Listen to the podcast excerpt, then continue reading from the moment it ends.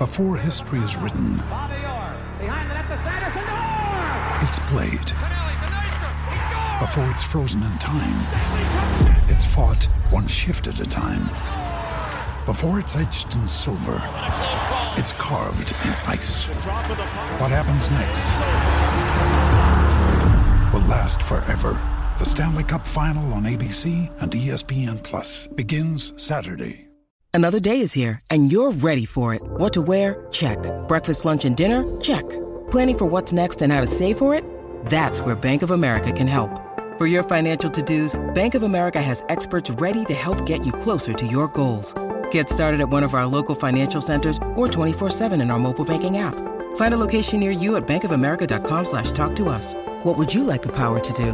Mobile banking requires downloading the app and is only available for select devices. Message and data rates may apply. Bank of America and a member FDIC. Ryan Reynolds here from Mint Mobile. With the price of just about everything going up during inflation, we thought we'd bring our prices down. So to help us, we brought in a reverse auctioneer, which is apparently a thing. Mint Mobile unlimited premium wireless. Ready to get 30, 30, bit to get 30, bit to get 20, 20, 20, bit to get 20, 20, bit to get 15, 15, 15, 15 just 15 bucks a month. So, Give it a try at mintmobile.com slash switch. $45 upfront for three months plus taxes and fees. Promo rate for new customers for limited time. Unlimited more than 40 gigabytes per month. Slows. Full terms at mintmobile.com.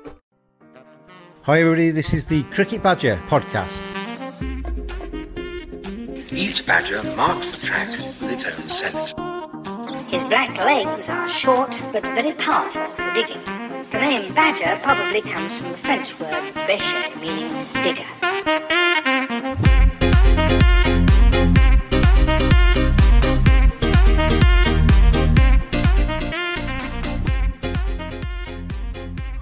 Everybody. Welcome along to another edition of the Cricket Badger podcast. Special edition this week because we've got a great guest on the show. More of him in just a second. But firstly, I hope you're all well. Thank you for tuning in. And so far, my New Year's resolution is staying true to get a Cricket Badger podcast out every single week of 2020. Last year, didn't quite manage it at times. This year, I am determined to do it. So hopefully, we'll uh, stay along those same lines, trying to record them towards the end of the week so that they're, they're out maybe Sunday afternoon, Monday morning. I know a lot of people like to listen to podcasts on their way to work on a Monday morning. So hopefully, that'll tick the boxes and keep you entertained as we go through the rest of this year. Got some great guests, as I say, already in the diary for the coming weeks. Thank you once again to the Experience Travel Group who are supporting the podcast throughout the month of January. If you are looking for a way to get to Sri Lanka in March and you want to watch some cricket, but you also want to see the country, fantastic country. I've never been. Experience Travel Group send me a ticket.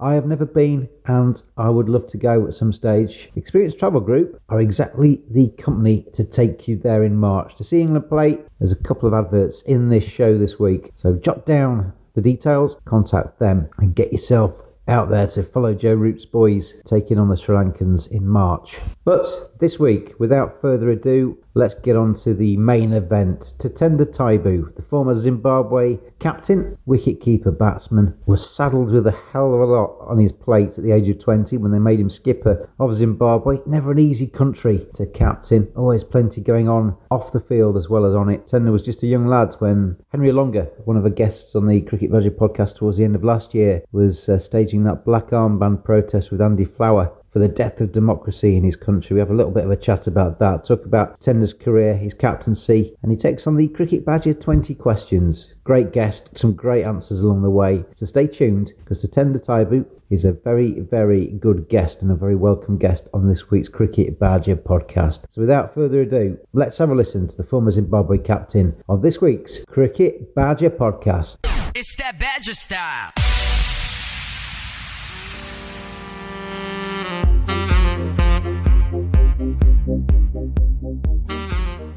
Cricket Badger Fact File. Tatenda Taibu.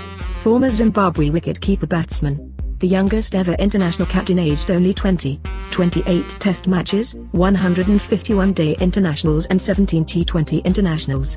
Highest test score 153. Highest ODI score 107 not out. 177 catches and 43 stumpings for his country. Welcome to the podcast Tatenda, Tibli, or Tiba. Let's have a badger chat.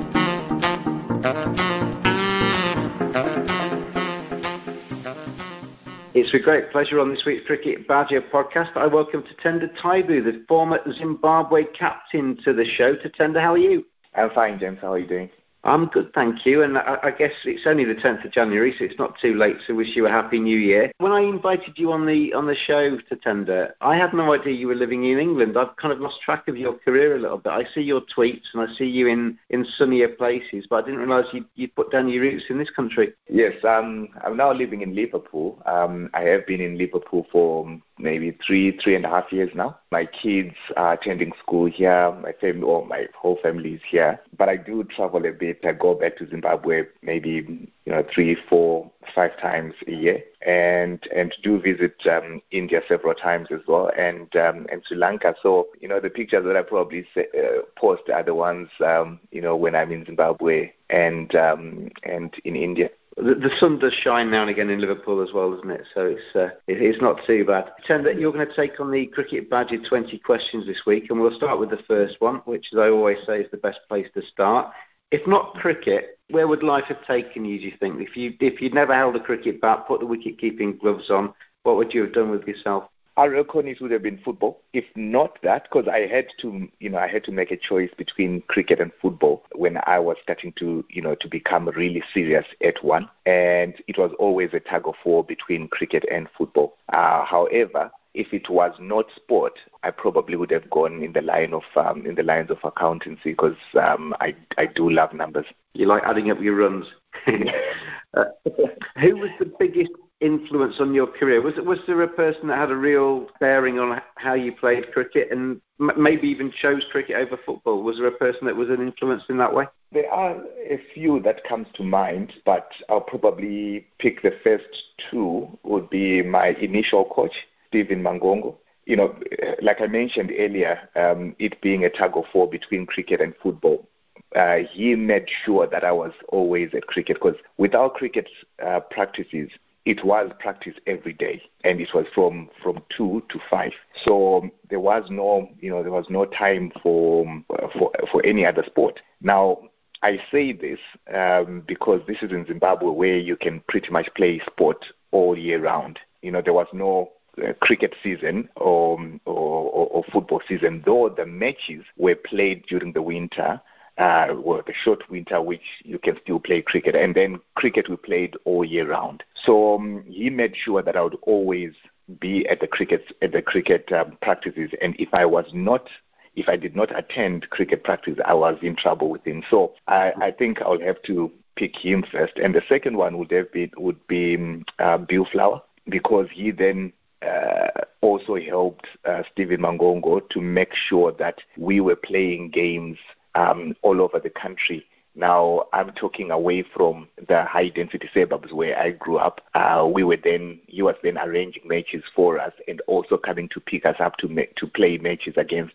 the Group A schools and um, um, and even to you know some of the farms. What age were you when you decided to give up the football and, and concentrate on the cricket? Then I was 11 when I made that decision you know, because at that time we, we started to understand that, you know, you could get a scholarship to a better school. Would you be picked as one of the four um, best uh, Group B uh, or high density suburb um, players? And I was deemed to be, you know, one of those.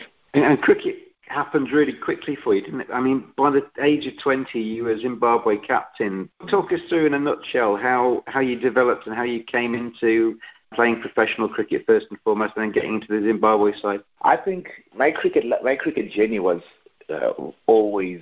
Uh, I think from the time I made up my decision, my cricket journey was swift um, because I then you know made um, the Zimbabwe under 13. Uh, going on to the Zimbabwe under 14, and I played for the national team, or age group wise, from under 13 all the way to the um, to under 19. Now there was under 13, under 14. Then there was no under 15, but then under 16 was there, and then from under 16 there was um, under 19 but I played in all the years. So if I was an under 16, is it the correct under 16 age, where I'll be one year under age, I would make the under 16 team. And then when I was 15, I met the under 19 team, you know, and then 16, I met the under 19. So I played the, you know, the under 19, uh, under 19 team for three years. So that was happening, you know, quite quickly. And even before, or just after I met the under 19 side uh, as a 15 year old, I then, just after that tour, because we, we went to Sri Lanka for the under 19 World Cup, you know, the year after, I then met the, um, the, the national squad. So it just happened, you know, too quickly. And then two years later, I was then um, appointed the, the vice captain for the team. And then two years later, I was the national captain. So everything just happened so quickly for me to, you know, to really comprehend. And your brother Kudzai, isn't it, was was playing cricket as well. He he played six first class games too. So I guess you had some company there on the, on the journey a little bit. Um, not necessarily, to be honest. Kudzai was probably you know more talented as a natural talent. He could hit the ball you know sweeter than I than I did, and you know he was he was a better better cricketer. You know, had he only given more time you know, to his fitness side of things and uh, and just trained more, which he didn't want to do, unfortunately. It was a brother um, a brother fight with him because I tried to get him to to work a bit harder at his game, and he believed that you know his his talent would just take him through, which um, which never happened. What was your best moment in cricket Tatenda? If I could take you back to any any day in your career, which day would you like to relive because it was so good? I think it would have to be the time when I um, uh, when I scored the one one or seven against South Africa in Harare. Pretty much that century because I believe I was, you know, I played in the zone for the whole innings. I don't remember doing something wrong in that innings. It was just even if when I try to recollect it, you know, recollect the innings, it's just it was just a perfect perfect innings for me. That would be the one that I would pick. If I'm to pick another one, I'll probably it will probably be under 19 World Cup where I was, um, you know, player of the tournament. Why the gloves Tatenda as well? Because I mean, I, I played cricket to a very limited standard as well, and the gloves were certainly at a younger age, always thrown to the person that w- wasn't necessarily the best keeper, but somebody that would stand behind the stumps and didn't necessarily bowl. Was it a conscious decision? Were your were your heroes keepers or? My keeping, I wasn't, I wasn't, I didn't choose keeping uh, from the start. The keeping started when um, when one of the keeper didn't turn up for a uh, for a match, you know, I volunteered to keep. It's often the case, isn't it? I, I think that's the same. I, I, kept a couple of times in club cricket, and that was because the keeper was last minute uh, replacement, and there was nobody else to do it. Who's going to take the gloves? So I'll do it. Yeah, you know.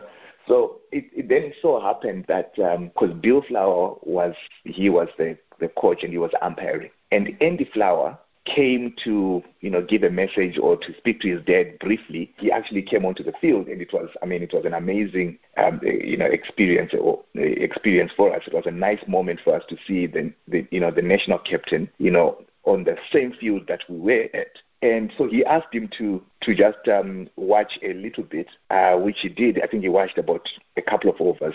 So whilst he was watching, now he told me this later. Whilst he was watching, he asked him to have a look at my keeping and and and and and, and give his thoughts. And he said I was I was quite natural, and this was my first time keeping. And then on top of that, he then gave Bill Flower a pair of gloves and a pair of um, uh, keeping pads.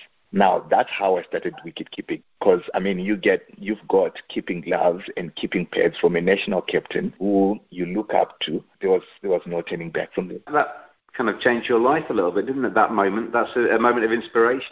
Yes, it, did. Especially, I mean, especially on the keeping side, and also um, that is, you know, that's the reason I was able to then make all the the age groups being underage because my keeping was really good. I mean, they all said it was, you know, I was natural. So I I became the number one keeper even when I was underage. So yes, it, that's why I also that's why I also put um, Bill Flower as one of those you know that um, that inspired me. Who was your cricket hero when you were young? Who was the poster on the wall? Was there anybody that really inspired you to play the game? Well, initially it was Sachin Tendulkar. I used to have a, a hardcover book full of Sachin Tendulkar's pictures.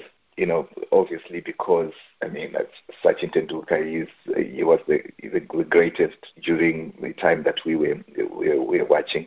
And also what stood out stood out with him was his height. It was Sachin Tendulkar, a, a, a little bit of, of Brian Lara, you know, at the, at the very initial stages.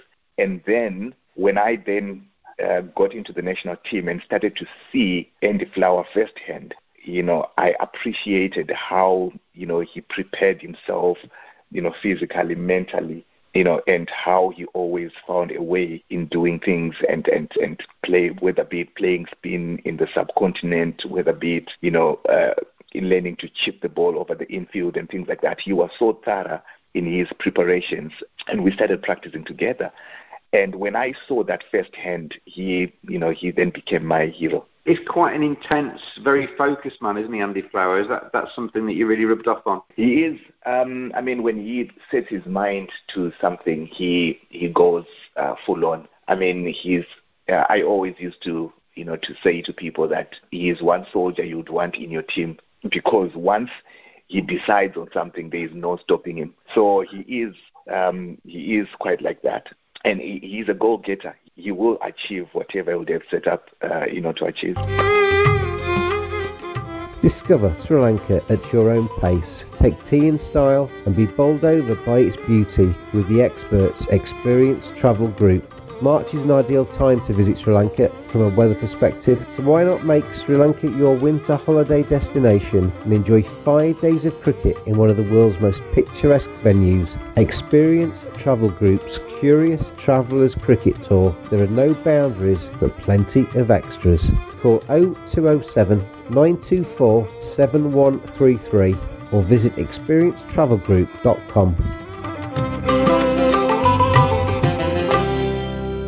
I, I mentioned to you Henry Olonga was a guest of on the on the podcast at the end of last year, and we obviously spoke a lot about his black armband protest with Andy Flower and and the impact that had on him as a person, but also obviously on, on Zimbabwe cricket and on the world of cricket. Mm-hmm. What was your take on that? Was, was, it was it a huge moment for you as well? Well, um, I remember because I was quite young when they did that. I'd gone to this is how I got to find out about it. Andy Flower and I used to get interviewed together. I mean, there was like it was you know the two keepers, you know one older, one younger, and you know all sorts of um, you know ideas that the journalists you know loved about our combination and had so many questions, similar questions, and you know we would pretty much almost answer you know the questions in a similar way. Now this this interview was done at our sports club the day before the first game, which we were playing against Namibia. So we were sitting back to back, and they they asked Andy some questions, and then they would ask Andy a question, then they would come to me. And then they asked the question. They said, Andy, um, do you think England should come? Now there are talks about England not coming, you know, to fulfill their scripture, yeah. their their fixture. So, do you think England should come to Zimbabwe?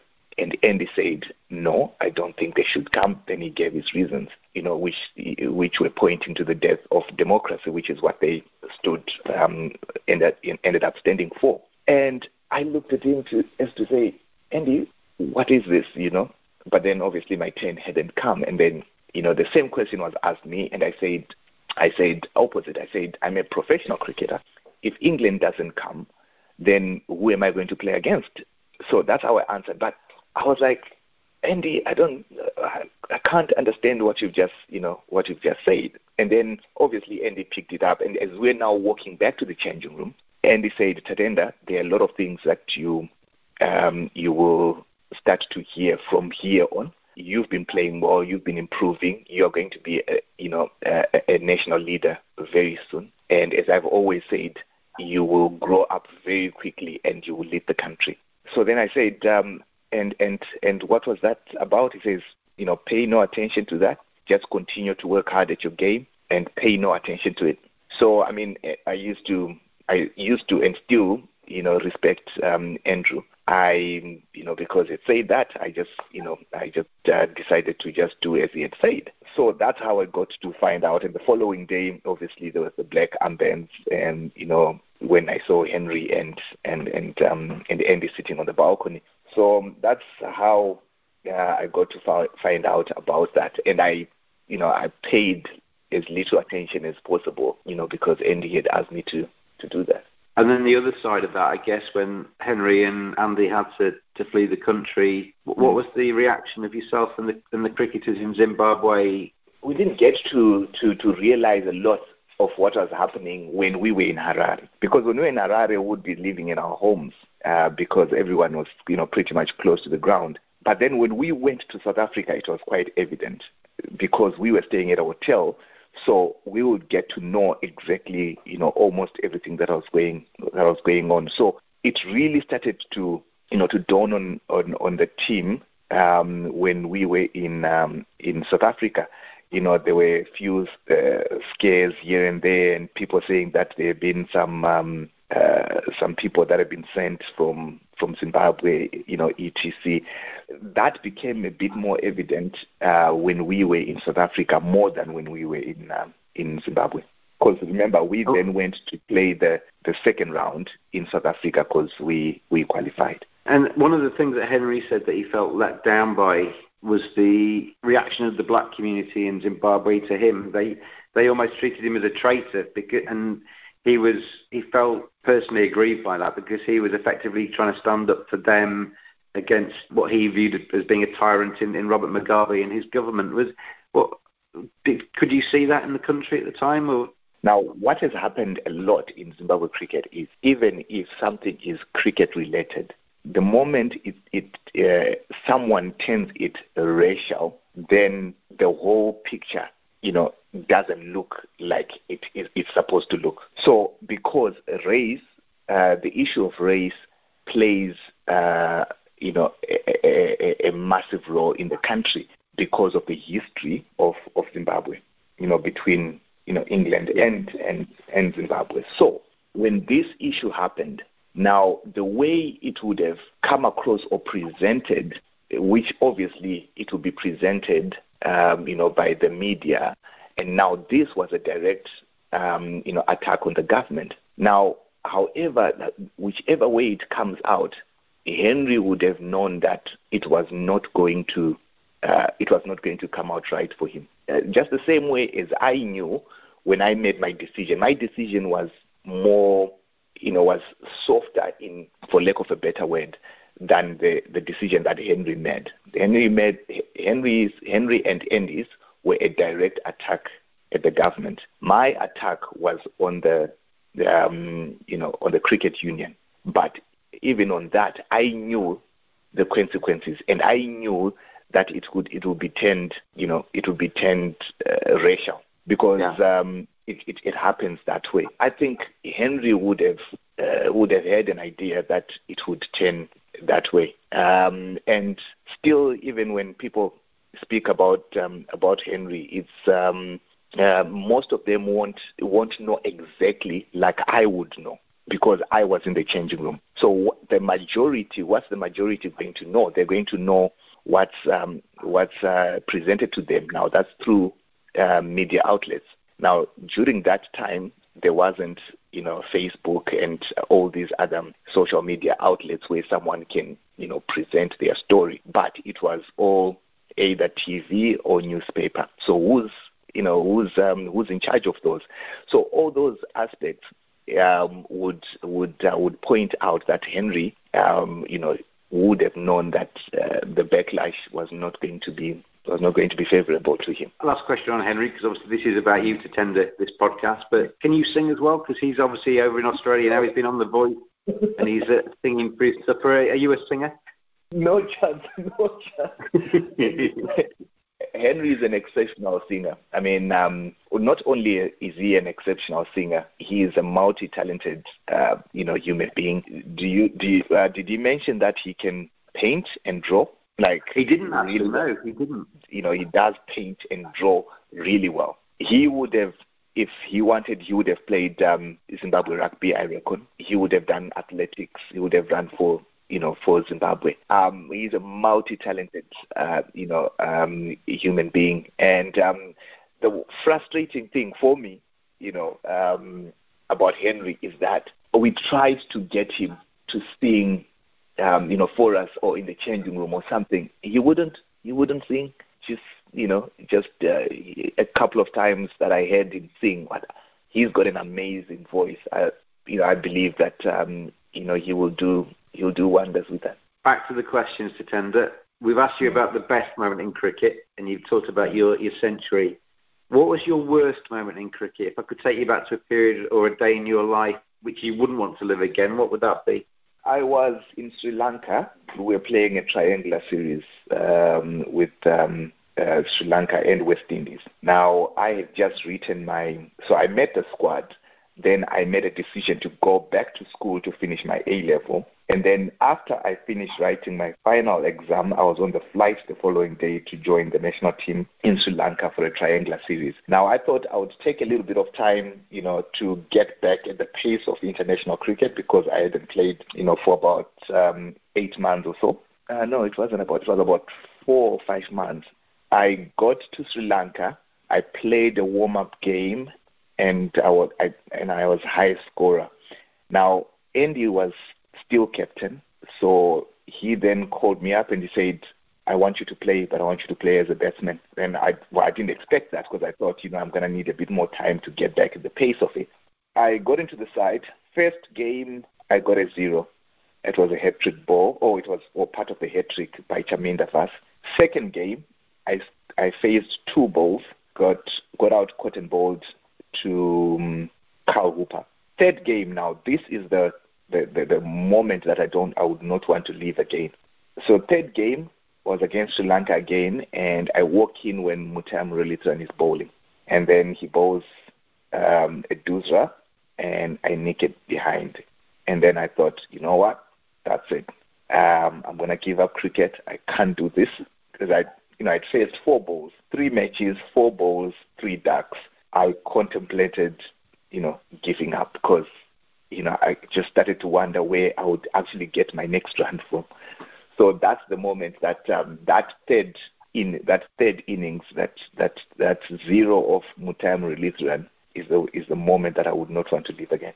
When you were made captain at the age of 20, I mean, 20 is young, isn't it? That is young in anybody's in any walk of life. And I always remember you, Tatenda, as being a very fresh-faced, youthful-looking person anyway. So at 20, you probably looked about 17. Um, what, what were the challenges that you faced at that stage? Because that, you know, taking over an international side in a country like Zimbabwe where the politics run deep, how hard was that? Um, probably, you know, the hardest time, um, the hardest time of my life on the cricket field. Not hmm. necessarily, yes, on the cricket field, but not as much as off the cricket field. On the cricket field, yes, there are challenges. However, because I was young, I was just I was too focused on wanting us to do well and also wanting to you know to do well myself because I was still growing as a cricketer. However, when I started walking into you know board meetings and and realizing that whereas I thought you know politics and sport don't mix, they always move hand in hand. You know, and I I never thought I never thought they they did. So um, when I started to realize that that was the toughest um, you know you know part of captaincy for me uh, I mean, I started meeting the president, the vice president, the governor, and that's when I realized that you know it's it's more than what I just thought. That it's just a game. And you were captain from April 20, 2004 to around about October 2005 when you decided to protest against Zimbabwe, the, the cricket administration, basically, wasn't it? The, the pay levels, the the running of the game in that country. And I, have I've read a, a piece that you did in the Guardian about going to the sports minister's office. Mm. Talk talk us through that and and the, the ending of your captaincy. It was quite difficult because um, I got a call, or I got a call from a gentleman um, who, you know, then took me to the vice president's uh, to the vice president's house. One of the vice presidents was um, yeah, Dr. Mujuru and um, and there was 20 year old, and I'm having a meeting with the vice president, and you know this is about cricket. So you know that alone, you know, paints a picture. And I started to mention what I thought about you know the running of the the sport in the country, and you know what I felt was being done wrong and things like that. And um, I was then asked to go and and and speak to um, the governor, Dr. Gono, at the, you know, at the time, which I did, and that you know ended up with a couple of uh, the administrator, administrators being in jail, and I then also, you know, started to get threats, you know, over the phone, and you know, uh, being followed by cars and you know, seeing people, you know, cars parked outside my gate and things like that. So, and then uh, one minister, he was uh, a minister of um, uh, information, Brighton Matonga. He called me up and he said he wanted to have a meeting with me. Um, so I obliged, and we discussed, and and I could tell that someone had already spoken to him because I could tell in his tone, I could tell in the way he spoke that he was not for what I was standing for. So he tried to convince me otherwise, and I was trying to convince him otherwise. And um, anyway, it ended up with him showing me pictures of, of dead people. Um, he handed you, know, you an envelope, was, didn't he, and full of photographs. Was it was an envelope, so he threw an envelope on the table. Now, a lot raised, I mean, a lot of thoughts, you know, ran through my mind. I was like, I've watched this on TV, but does this actually happen? But I, I thought it was money. I mean, because you know, it's just a you know a, a brown envelope. And then I was thinking, okay, um, what does he want me to do with this? What's the story? Because he didn't say anything. He just threw the, the envelope on the table. Then he went to look outside the window.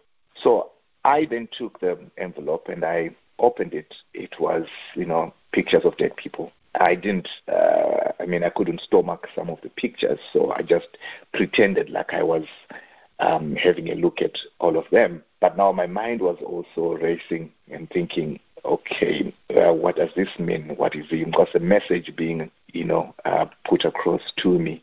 So I pretended like I was what I was, you know, having a look at all of them. So I finished and I just put them back in, and he was still looking outside the window. And I said, uh, well, uh, Thank you very much um, for the meeting. I have to go for my next meeting, which I had. I was going for another meeting, and he knew about it. So that's how we ended the meeting. You know, we never talked more about you know anything else. That was the end of the meeting. So you're 21, coming up to, towards 22 at that stage. You've been confronted by that. What what's in your mind? What what do you do with that information? What what do you take from that meeting? I, I you know, I've tried to think it over and over and to say, was he threatening me? I could tell some of the pictures were uh, were taken during the war. So I was also trying to think, is he trying to say, you know, uh, the whites are the ones that killed these people? Because I could tell that was, you know, a couple of the ones that I saw were during the war. But that also wouldn't make sense because he's married to a white British. Um, I just tried, you know, I was trying to figure it out, and I still, because I didn't have another, uh, I never had another meeting with him to, you know, to find out what it was. Um, I just ended up on that. It, led you to exile, didn't it, for for a while? You you took it strongly enough to actually remove yourself from Zimbabwe for a while. Yes, well, that it wasn't really from that from that meeting, but it was you know all the other things that were happening. We we didn't feel safe to live at our house anymore, even though we had the the governor, Dr. Gono, um, had put uh, you know guards at my house. Now these are other uh, these are other things that did not make sense because Dr. Gono was a politician and he was he was in the government and he was he was giving us protection, but we were getting threatened with um, you know other ministers who are in the government who are at the same party, um, at the same political party. So all those things did not make sense to us. You know, if it was a di- different political uh, party, then I would understand. But it was you know the the same the politicians that were in the same political party. Some is some are you know protecting me and some are threatening me. All that did not make sense to us, and we ended up you know having to flee our house to live in a hotel for a bit, and then Loveness had to go and live with her sister. Then that's when I decided uh, to let it all go. Thank you very much for listening to the podcast. The listenership is going up every single week. Thanks so much for your ears. Thanks so much for your time. Thank you for your likes, your subscribes. It's on every platform around the world. So make sure you listen, tell your friends, and contact the show too. Let us know what you think. Give us your ideas for future shows at cricket underscore badger on the Twitter feed, cricketbadger at hotmail.com on the emails. Thank you so much, Badgers. Keep listening. When, I knew you were coming on the podcast, Tatenda, I, I opened it up on Twitter to ask people if they wanted to ask any questions. And one of the guys that responded, Paul Potter, who said, um, What did you learn from captaining Zimbabwe during a time when no matter how well you performed, you were always going to be up against it? And he, a supplementary question that he added to that was, um, if you were then, if you were put in charge of Zimbabwean cricket now, um, what would you do to try and, I guess, restore the country to former cricketing glories? Uh, it was quite tough being on the field, and there's, a, I think, there's a period where if I batted well and hit, because Heath had just come back as well, and if I batted well and Heath bowled well, then we would lose but you know, with a little margin, but we were still losing. And then if I didn't bat well and Heath didn't bowl well, I mean, no, no disrespect to the other, you know, to the other guys that were in the team at the time, because I mean, most of them were young, and you know, they had to be, you know, let to get to the speed of international cricket. And then if we both didn't play well, I mean, we would really be embarrassed um, would really be annihilated. And and that was really tough because I think uh, I think I'm a little bit proud. And when I get embarrassed like that, I'm like, it's it's it's like a it's um it's almost a personal attack um, on me. So that did not go good with me. You know, however, I knew that you know I was young and I had so many years you know, to to come. And I would always the one thing that kept me going was one day these guys that are beating you know that are beating us now will soon retire. There will be new guys that will come, and we will be like these ones that are beating us. So that is what kept me going. If it wasn't for that, um, I would have given up on the field um, as well. I would have given up um, captaincy, to be honest. Uh, that's on the cricket field. Now, the follow up question look, I've had so many, I've had so many fights with Zimbabwe Cricket or administration, um, board, you name it. One thing I've never done, um, and you know that's up to date. One thing that I've never done is I've never said I don't want to, you know, to help out Zimbabwe Cricket. No chance. I've always made myself available, even to this to this very day, to say, look, I've, we've had fights. I agree um, and we don't see things the same way. But I've I've always got a heart for the next generation. I always I always do. Now, if I was in charge of Zimbabwe cricket, the first thing that I would do, I would put proper structures. There aren't any structures um, as we as as it stands. They might be there on paper, but they aren't. I have been involved in Zimbabwe cricket, but the structures are not there. They are not being implemented. So one, I would put structures, and number two, I would make sure that whoever, whatever cricketing brains and whatever cricketing experience we've got in the country, we don't have much like other countries. I would make sure that um, you know I involve every cricketing brain that we still have. Those are the two main things that I would make sure um, I would put in place.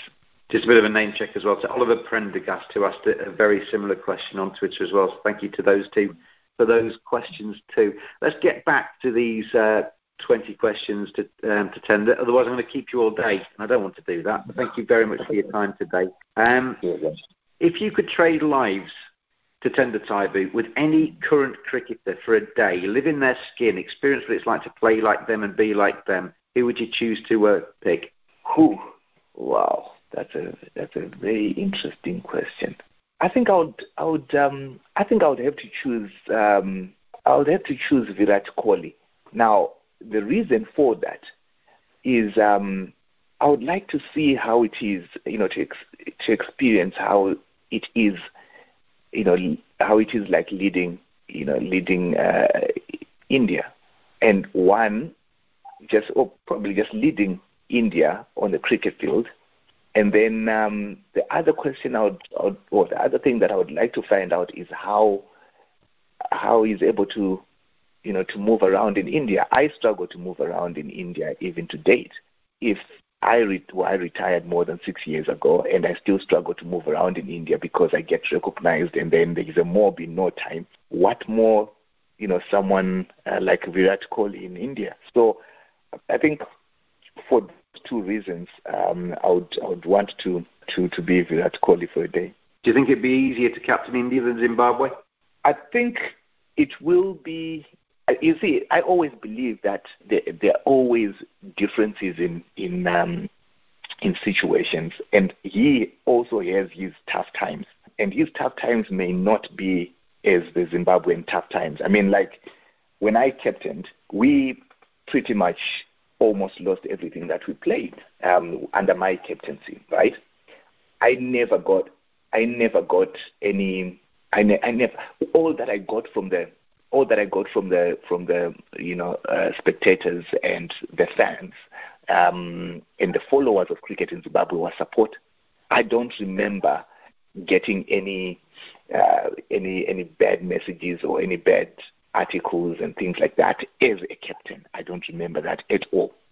So that part is easy, um, you know, when you're captaining Zimbabwe.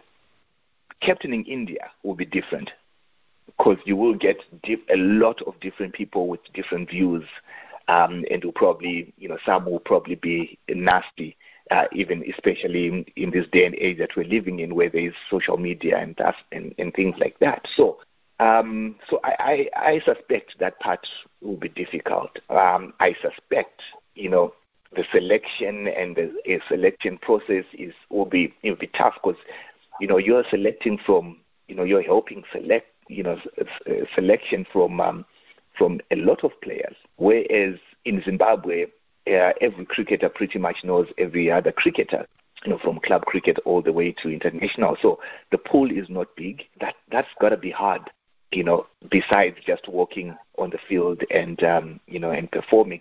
Of course, I mean with the uh, with the crowd behind his back, in terms of his actual play, his batting, that will be fairly on the easy side because you've got loads of people that are behind you. So that just takes you, you know, an extra mile. So I, think there will be some tough, you know, you know, also some tough things that he has to go through as a captain of India. But I reckon it will be if I'm to if I'm to compare the two, I would still think captaining Zimbabwe will be tougher.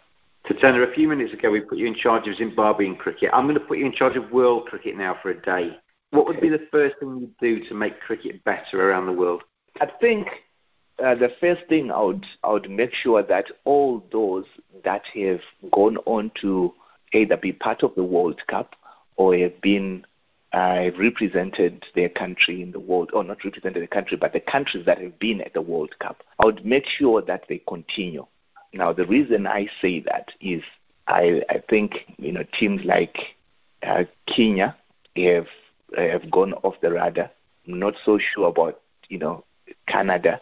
I would make sure that every team that has been part of the World Cup would get some help of some sort to continue. That way, we will know that in the future we're going to have a proper World Cup, what I like to call a proper World Cup.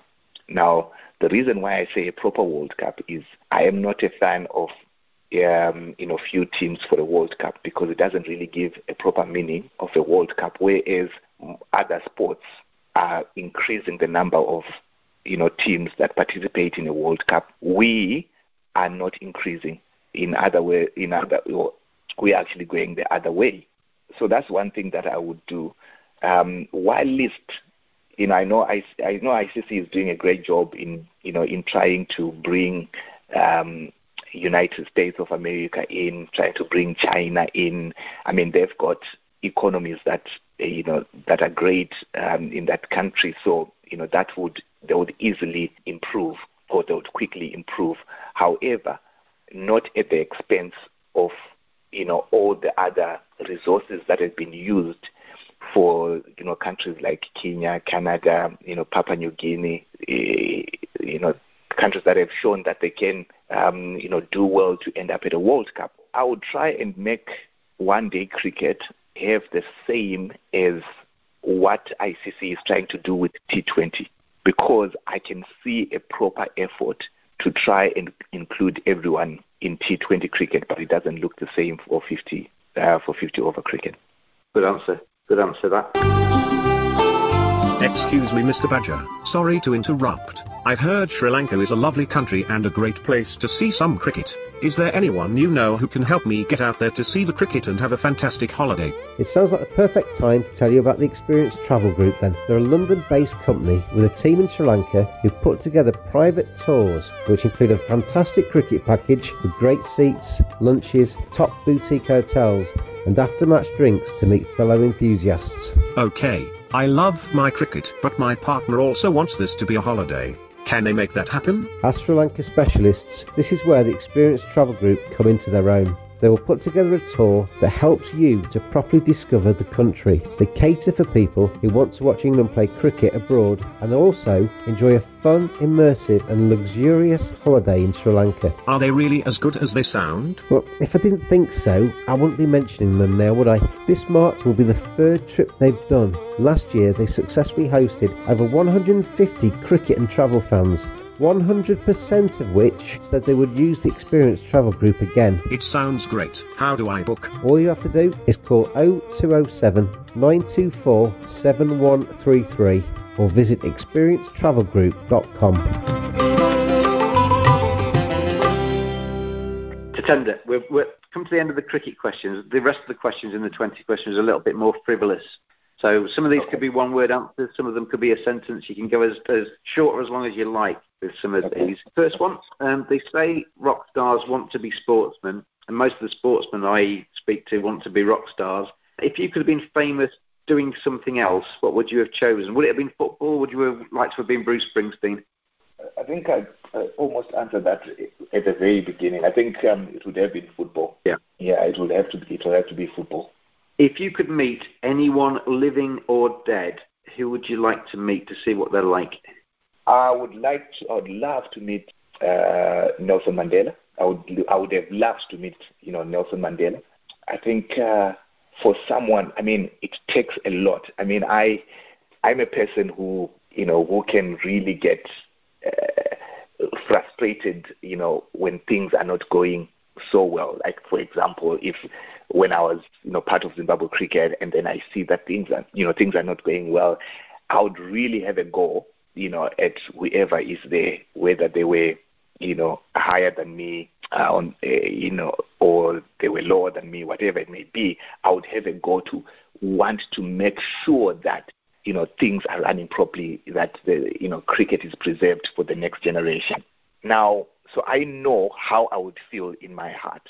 Now, you take Mandela. Mandela went to prison for how many years that he went to prison for, and he came back.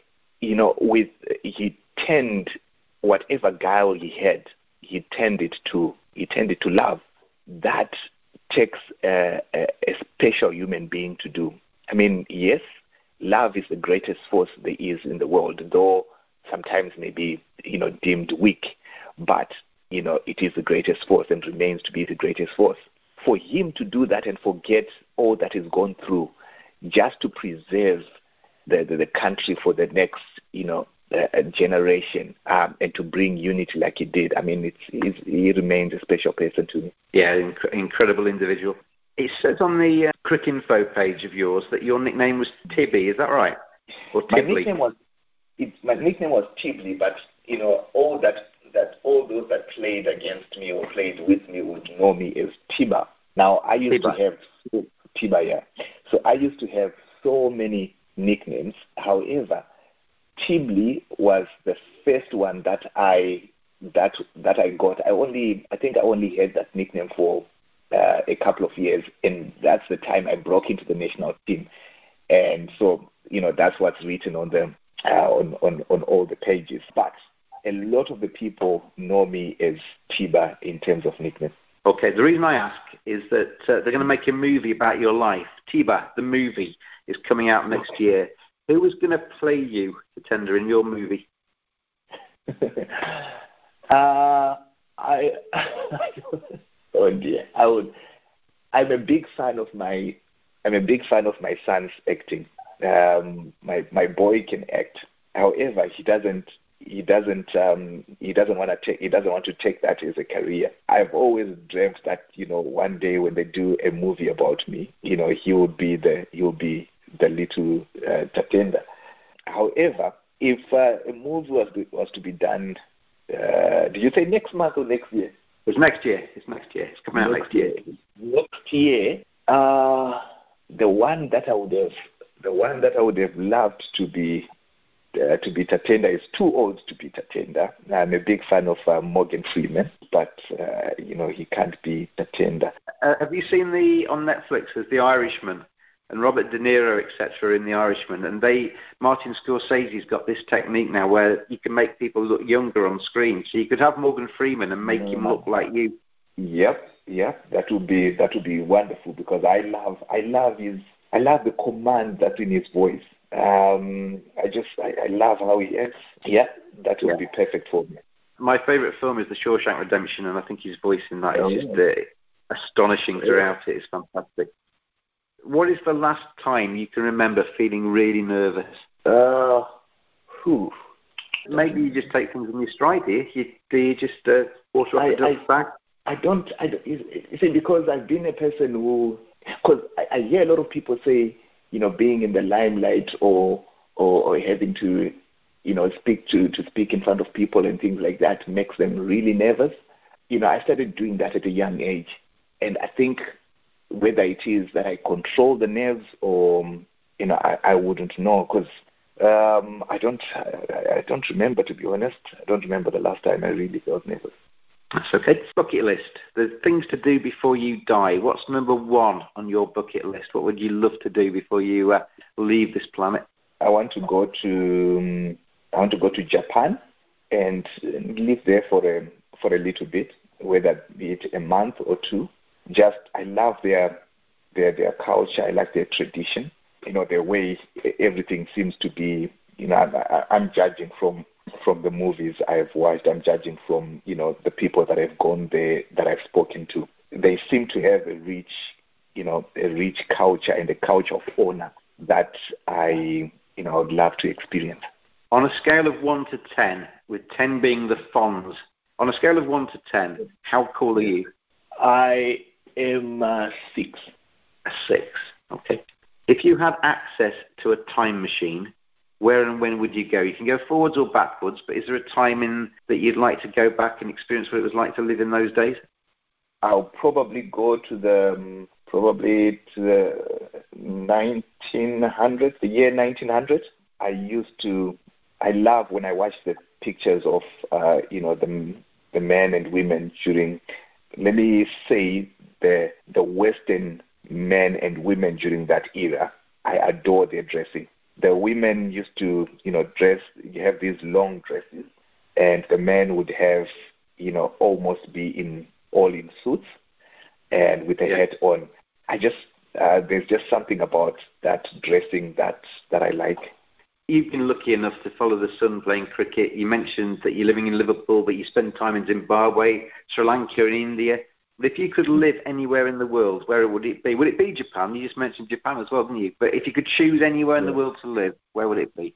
I think you see, because I've because I've travelled a fair bit, uh, I've got you know some things that I would really like about this you know this country and and things that I don't like about this country, and I've come to the conclusion that there is no, as long as we are here on earth, there is no perfect place because there are pros and cons in every country. However, having put all the pros and cons, I think as it stands, I will have to choose um, Adelaide for now in Australia. If you could change one thing about yourself, what would you change? Hmm. Who asked that question?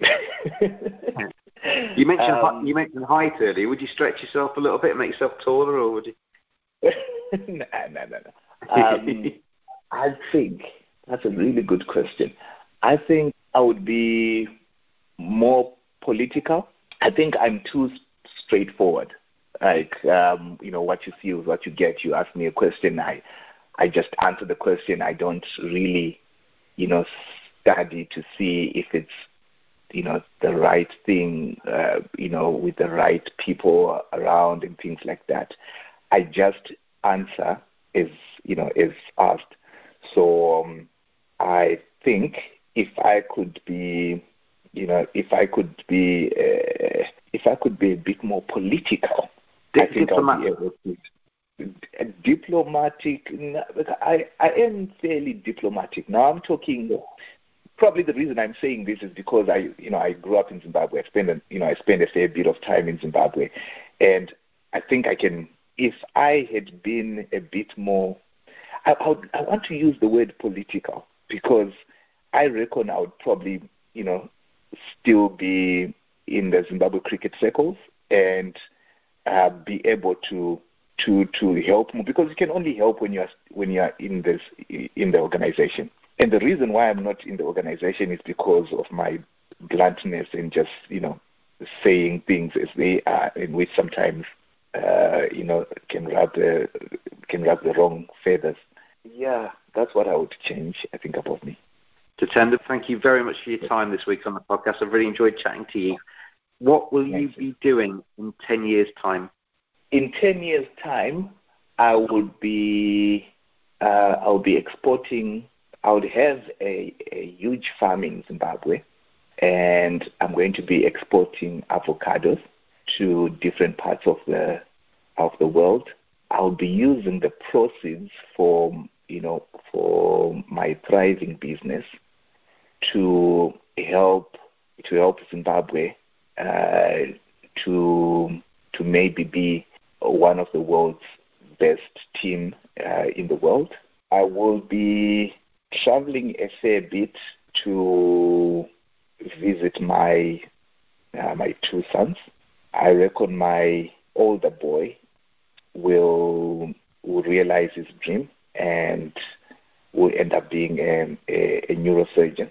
And my younger boy will be playing football and so I'll be traveling a fair bit to also, you know, uh, spend a bit of time with them and see and watch my other boy, you know, uh, playing football around the world. So that sounds like a good life. That's a good answer. That's a very good answer. It's been brilliant having you on the uh, on, on the podcast, Tatenda. It's been an absolutely pleasure to speak to you. Um, never never met you, never spoken to you before. I've always admired you from a distance, and it's been great to uh, catch up on the uh, Cricket Badger podcast this week. Thanks, James. It's that Badger style.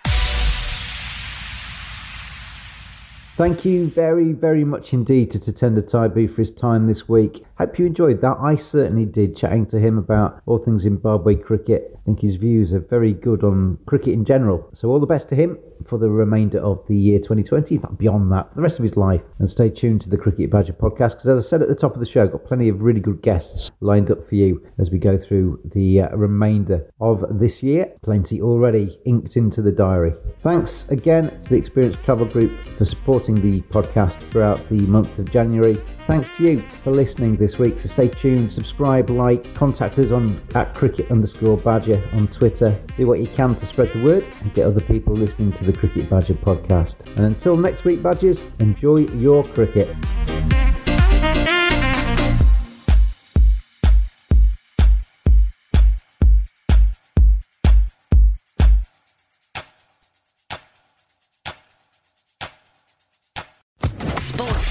Podcast Network. When you need mealtime inspiration, it's worth shopping Kroger, where you'll find over 30,000 mouthwatering choices that excite your inner foodie. And no matter what tasty choice you make, you'll enjoy our everyday low prices, plus extra ways to save, like digital coupons worth over $600 each week. You can also save up to $1 off per gallon at the pump with fuel points. More savings and more inspiring flavors make shopping Kroger worth it every time. Kroger, fresh for everyone. Fuel restrictions apply.